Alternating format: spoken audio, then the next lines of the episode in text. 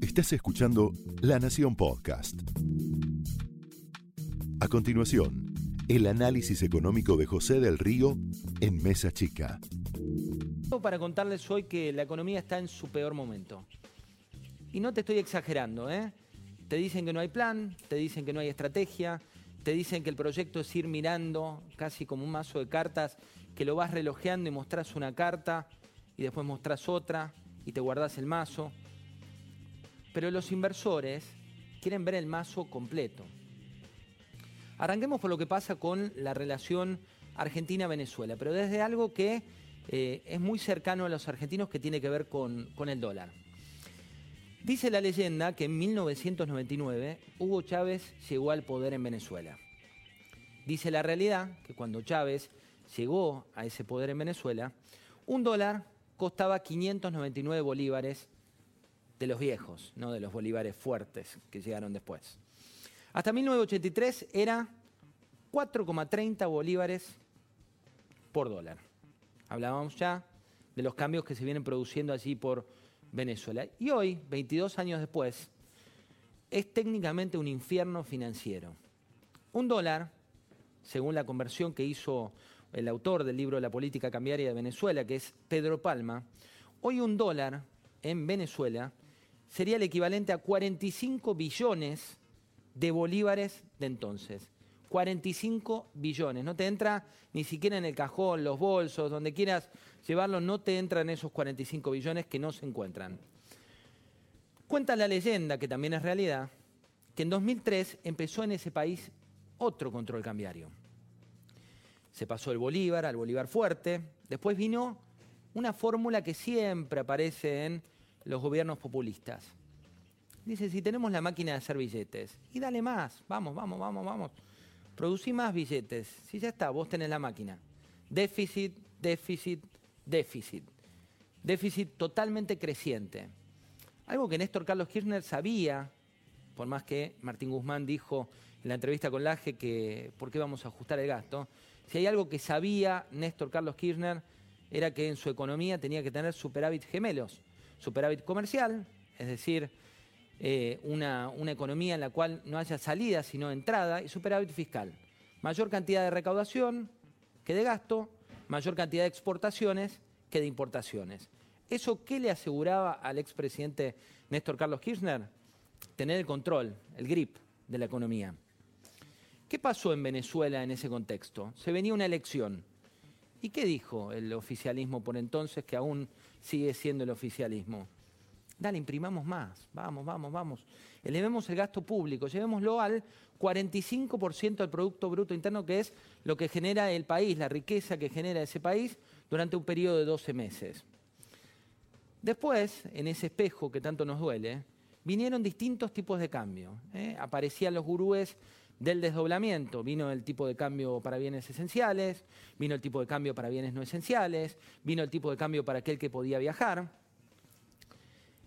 Y llegó al cuento de hoy con un billete de máxima denominación de 20 centavos por dólar, con una economía totalmente empobrecida, con una economía donde la libertad es solamente parte del pasado, con una economía en la cual la república como tal cuesta entenderla porque no hay equilibrio, no hay independencia de poderes, no hay eh, venezolanos por todo el mundo que no te digan lo que sufrieron con ese exilio de las familias. ¿Es lo mismo lo que está pasando aquí en la Argentina? No, no, claramente no es lo mismo. Pero hay muchas similitudes en materia económica. Y también hay muchas contradicciones en este gobierno que toma posturas un día en un discurso, por un, por un lado, y hoy con el rechazo de algo que te puede sonar técnico, pero no es técnico, el gobierno rechazó hoy la postura del Grupo de Lima. Evitó suscribir un documento que invitaba a tener elecciones libres en Venezuela. Un documento que también empezaba a asociar la falta de democracia y lo convertía en un régimen a lo que se habla en ese país, a lo que hay en ese país. Un documento que habla de un régimen ilegítimo, que habla que no hay elecciones, condiciones para elecciones libres, igualitarias y con todas las posibilidades para la oposición en este contexto. Eso tampoco es claro y los inversores, sobre todo los que miran el largo plazo, no entienden cuál es la Argentina, la que apoya o no a Venezuela, la que dice que eh, el informe de Michelle Bachelet es un informe correcto, la que dice hoy que mejor no apoyemos al Grupo de Lima porque el kirchnerismo se enoja con el presidente Alberto Fernández cada vez que se desmarca un poco. En paralelo, este documento remarcaba las conexiones del régimen ilegítimo con el crimen organizado. Hablaba del terrorismo, hablaba de la trata de personas, algo que no puede ser admisible en ningún país del mundo. Y hablaba del contrabando como otra figura en un país que tiene un, no super cepo, tiene una pobreza extrema. Luego llegamos a nuestro embajador ante la OEA, Carlos Raimundi, las contradicciones, las idas y vueltas, las violaciones de los derechos humanos que se producen en ese país y que Bachelet denuncia una y otra vez y que nosotros como país elegimos no ver. Mientras tanto, se viene el pasado. Se viene la subfacturación de exportaciones, la sobrefacturación de importaciones eso ya pasó, ¿eh? siempre te contamos acá el futuro con el libro del pasado. Cada vez que hubo restricciones como las que estamos viviendo, de golpe la aduana se convierte en protagonista y de golpe lo que está trabado en la aduana empieza a ser protagonista. Las discreciones y el que te puede habilitar la firma para que tu producto llegue empieza a ser protagonista. Y por qué no decirlo, siempre que hay este tipo de supercepos y restricciones, también lo que ocurre es que la corrupción está más cerca. No estoy acusando actualmente de corrupción, solo te estoy diciendo que el libro del pasado que proyecta el futuro dice eso. Algunos datos más para cerrarte. Las reservas del Banco Central en un punto totalmente crítico. Hubo un debate que lo habrá seguido en Twitter entre Guido Sanleris, el expresidente del Banco Central y el presidente de la Nación, porque en este debate también, en blanco y negro, donde el expresidente se pelea con la actual vicepresidenta, la actual vicepresidenta envía a sus emisarios, aparecen los que quieren jubilar a Mauricio Macri, Mauricio Macri se enoja con los que le articularon en el pasado su política. En el medio estamos nosotros, viviendo una pobreza del 50%, con niveles de desempleo que van a superar el dígito, con un dólar que no tiene freno, con un empleo que está en una situación congelada, con una realidad de la economía que te preocupa a vos y nos preocupa a todos. Y las reservas, el dato que está hoy bajo siete llaves que Pablo te contaba la semana pasada, las reservas netas hoy de la economía argentina están en 7.600 millones de dólares. Estuvieron en el peor momento de cuando se fue el macrismo en 13.000 millones de dólares.